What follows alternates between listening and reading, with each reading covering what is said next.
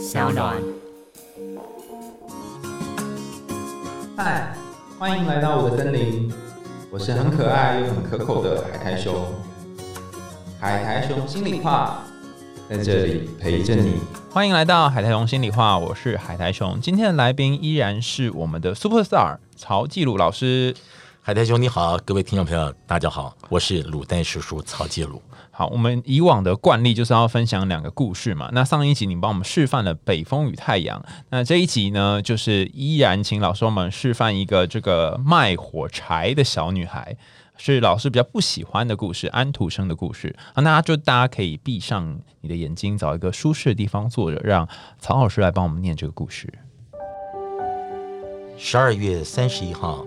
下着大雪的傍晚，热闹的街上，人们忙着采买过年所需的食材、礼物、用品。街边一角有个衣履褴衫、拎着一个大竹篮的瘦小女孩。女孩对着路人重复地说着：“火柴，有没有人需要火柴？”路人们走过路过，却都没看小女孩一眼。这时，路口冲出来两个小男孩。嬉笑打闹之间，推倒了小女孩，而女孩的鞋子因为本来就不合脚，在推挤之间掉落。其中一个男孩捡起她的鞋子，大喊着：“追到才还你！”两人便笑着跑开了。但摔倒的女孩根本来不及追上他们，男孩们拐个弯就消失在大街上了。女孩只好赤脚继续叫卖着。火柴，有没有人需要火柴？天色越来越暗，气温越来越低，而街上的行人也越来越少。但如果不把火柴卖完，回家爸爸会生气的。小女孩心里一边想着，一边对着快冻伤的手掌呼气。街灯一盏盏亮起。小女孩走到一户人家的窗子旁，窗子里是温馨的一家人，正要吃晚餐。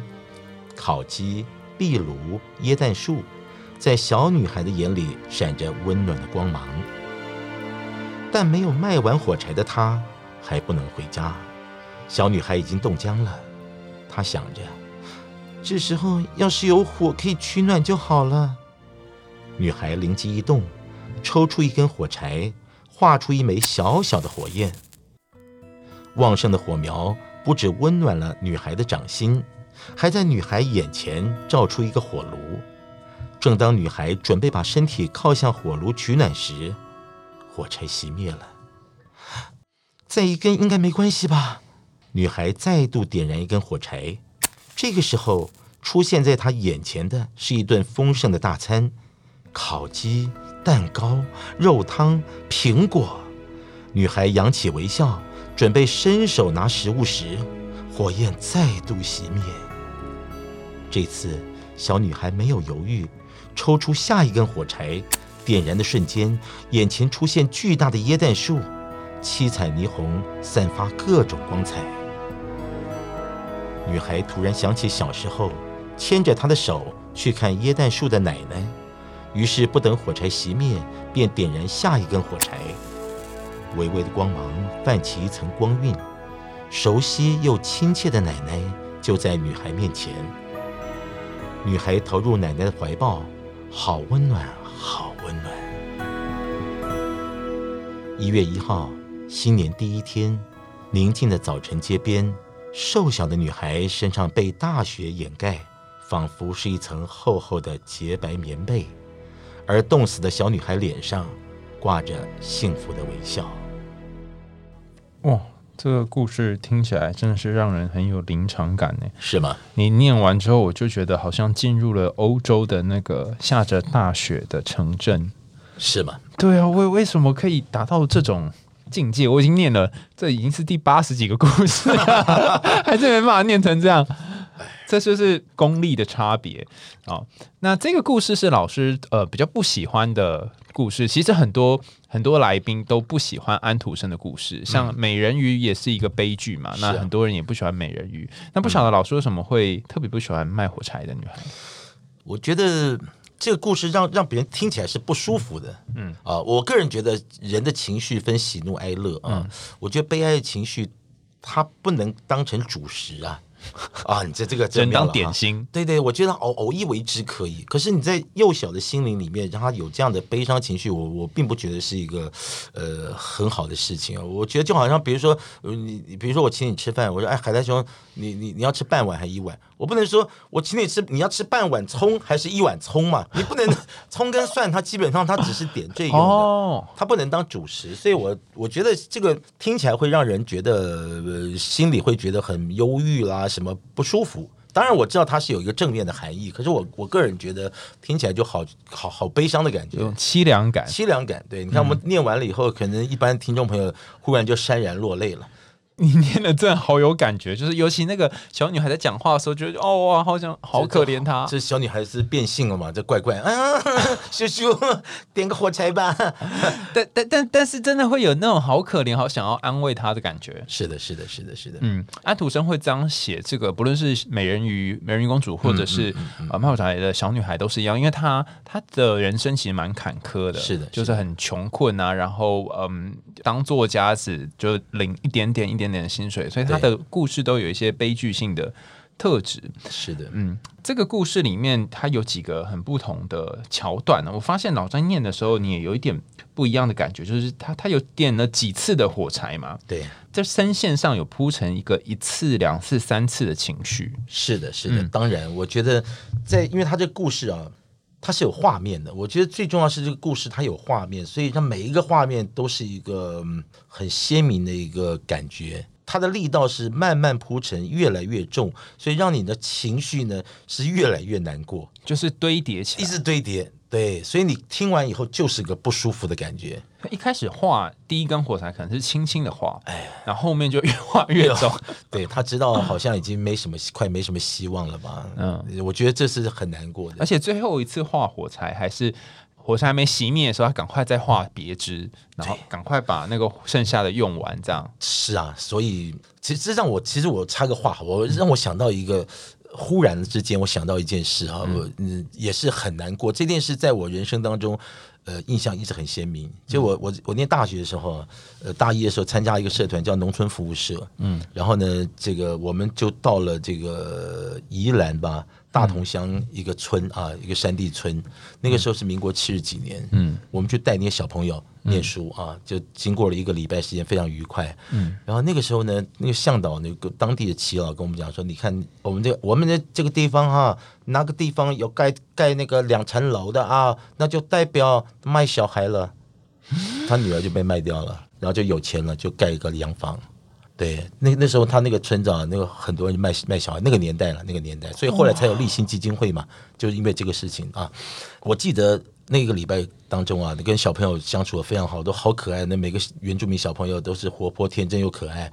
然后最后呢，那时候我们念大学是个文青嘛，然后小小朋友拉着我们手说：“大哥哥，那以后我可以到台北来找你们玩吗？”“哦，可以啊，当然可以啊，小妹妹啊啊。”那他就讲了一句，他说：“那你会不会把我们卖掉？”哇，好难过！哦他们这么小就很担心自己被卖掉。哦对对对，这个是一直很鲜明，所以我我就讲到这个卖回来小女孩啊，同样的道理，就是我觉得它会让人呢，这种情绪是挥之不去的，它会一直一直停留在你的人生当中的。啊，所以我一直认为说，其实我们人生当中有很多困境嘛。可是，当然这只是一个童话故事。可是，我觉得我们应该从小就是应该尽量是一种光明面的东西。嗯啊，我就像，其实你不能把葱跟蒜当主食嘛，你偶一点一下，偶一为之可以啊。结果我们永远都生活在黑暗当中，这怎么受得了呢？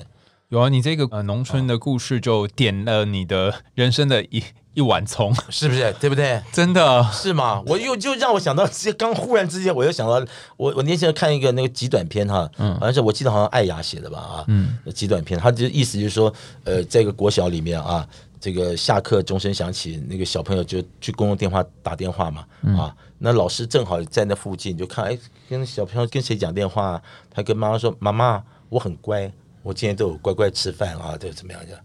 上课钟声响起啦，那小孩就赶快上课了，赶快挂电话，没有挂好啊，就老师拿起来一听，就下面音响几点几分，对，所以他根本不是跟他妈这不妈讲话。完全不是，完全不是。就是说，像这种东西，我一我一直认为啊，其实，在人生当中，这种东西可以当点缀，它会让你有一些提点，会让你有一些像暮鼓晨钟一般，嗯啊。可是你常常看这种东西，当然是不好了。嗯他心里当然就会受到一些阴影的存在，嗯，是吧？你看我们这一节目做的多多难过、啊，就是大部分分的时候要泡在阳光里面，但是人生哎如果有些时候你可以下点雨，然后或许你就有一点清，会有清醒的机哎会，但不能一直在下雨，一直在下雨，你就会感冒这。三个故事这样子就已经就很难过了，是不是？是不是这样？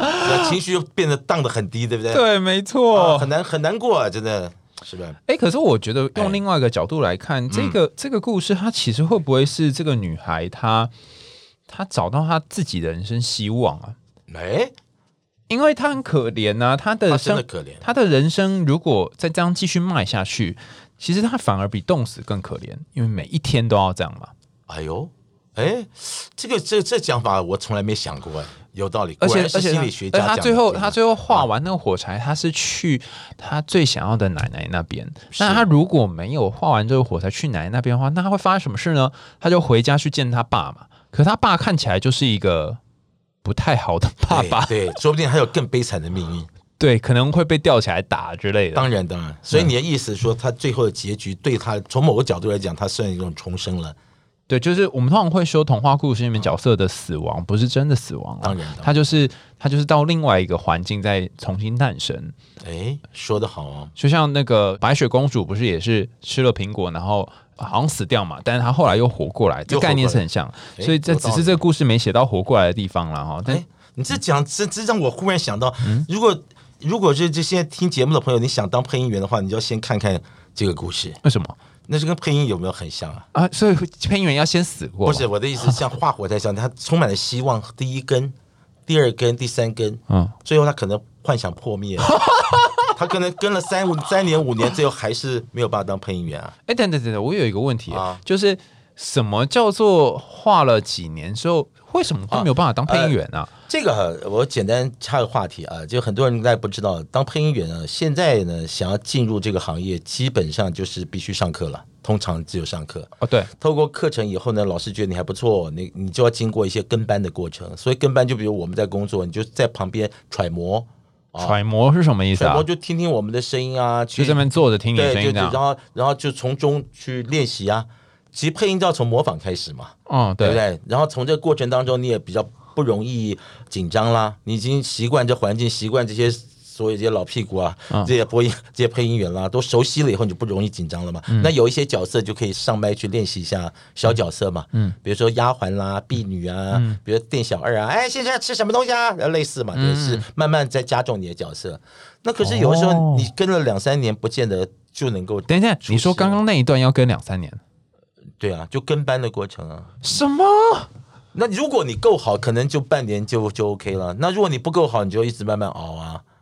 那好，那我说第一根火柴可能就是，当你上完课，对不对？给你一个机会，嗯，你表现不错哦，你要不要来跟班？哇，你就觉得好像中了乐透彩一样。哎呦获得第一根火柴哎，人生从此一片坦途了。以后哪天卤蛋叔叔一样这么轻松过生活，对不对？好，第二根火柴是什么呢？让你上麦，就发现跟了一年，上麦太紧张，一直 NG。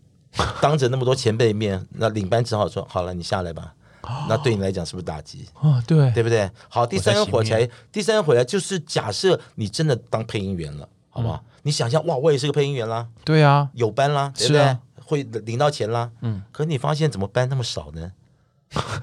什么你养不养不活自己啊？哇，是不是？你怎么办？那你你是不是又是更大破灭？你就开始在想，已经隔了三年四年了，你就开始后悔了。你为什么要做这抉择？你如果去上班的话，还有升迁，还有一大堆钱可以领，对，还有钱固定的薪水，这个是完全没有的。你不知道会不会好？哎，是不是？哇，那你还要期待你下一批怎么又进来一批人？那个人表现比我好，那你心里是不是想说，那我压力更大？那我是永远没有出头天了？嗯我已经待了三年，他才半年他就已经配到配角了，那我还有希望吗？所以通常他就开始觉悟了。哦，可是他在我们的工作环境，他又不能说，他跟谁说啊？哦，那通常一般老师也不会说，好了，算了，你就回家吧。为什么？因为是你把他找来的啊、那所以这个人他可能最后就摸摸鼻子，知难而退，这样就知难而退了。然后这个过程当中，他可能就把这段时间就 delete 掉，他也不太去谈了。真的，这我看过很多这样。所以为什么我不开长的课程？我这一辈子都不开长的，我顶多就开个体验营。原因就在于，因为我看过太多。因为我常常觉得，如果今天我的小孩，我小孩也跟你差不多年纪了啊，那我的小孩如果他执意要进入这一行，我怎么办？那我在想说，怎么叫做我怎么办？你还不让他进来是怎么回事啊？就其实这个是，就我认为啊，当配音员大概天分占百分之六十嘞。嗯，就你先天条件，你声音是不是很好？你咬字是不是很清楚？嗯，啊，这个很那个，这这是天生的。嗯，所以我每次的课程我就不教你怎么咬字，这有什么好怎么教呢？嗯，你都已经二十几岁，怎么教？三十几岁怎么教？嗯，那不可能教了嘛。我们不是九官鸟先买了这鸟先剪个舌头教你，你不可能了嘛。嗯，啊，所以说呢，我认为。大家首先呢，第一件事要先知道你有没有这个条件，没有这条件就不要抱这个幻想，不可能，你一百年都不可能当配音员。嗯，就算你有一天真的可以当配音员了，嗯，你可能也过得不是那么的顺利。顺利，对，就是有一搭没一搭的。那你到底要不要去上班？你一上班，别人发你班，你又不能来，嗯，对不对？这所以这会很尴尬吗？对，所以很可是很多年轻人又对着抱着很大的希望，就好像主持广播一样啊。很多年前好想主持广播，那我自己在电台也待了那么久，我记得那个时候我在某某电台当节目部经理，我们只要找两个播音员，就来了四五百封，文情并茂的各种各样的，那时候还用卡带嘞，demo 带，那怎么听呢？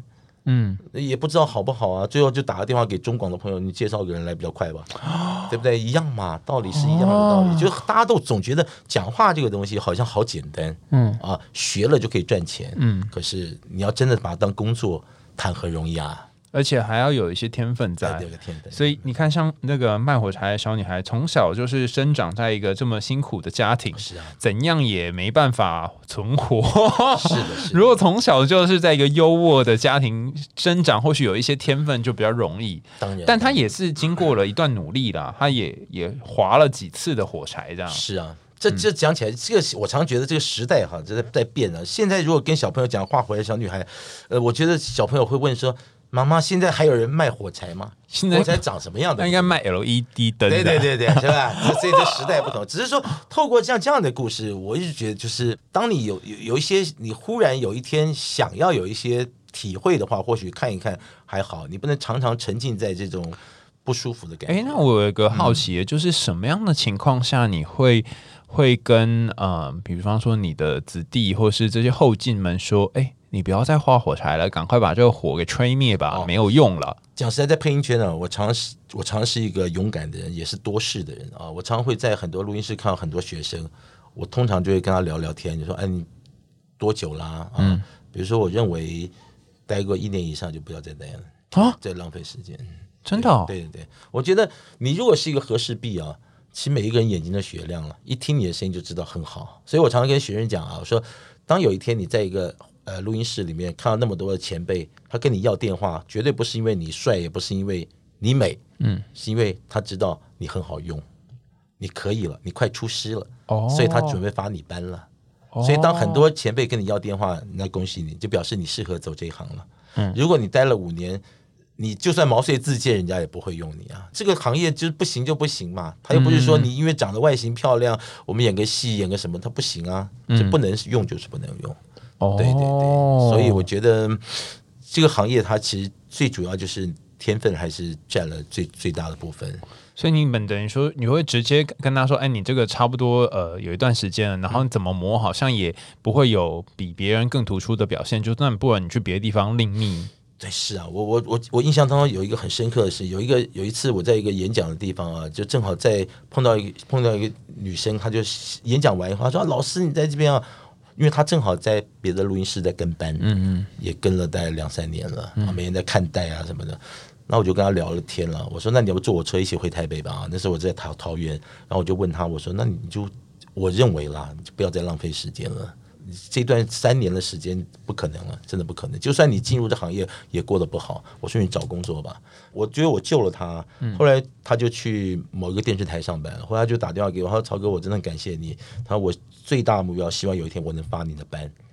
其实我就觉得很好啊。你换一个角度来想，你去换一个思考模式，有什么不可以呢？你干嘛一定要执着？因为喜欢这个工作，你把它当兴趣可以啊。而且他说他现在在那个地方，他也会配音啦，啊，对啊因为他，有这个资历嘛，也是，他就可以配音了嘛，对不对？可是你硬要走入我们这个行业。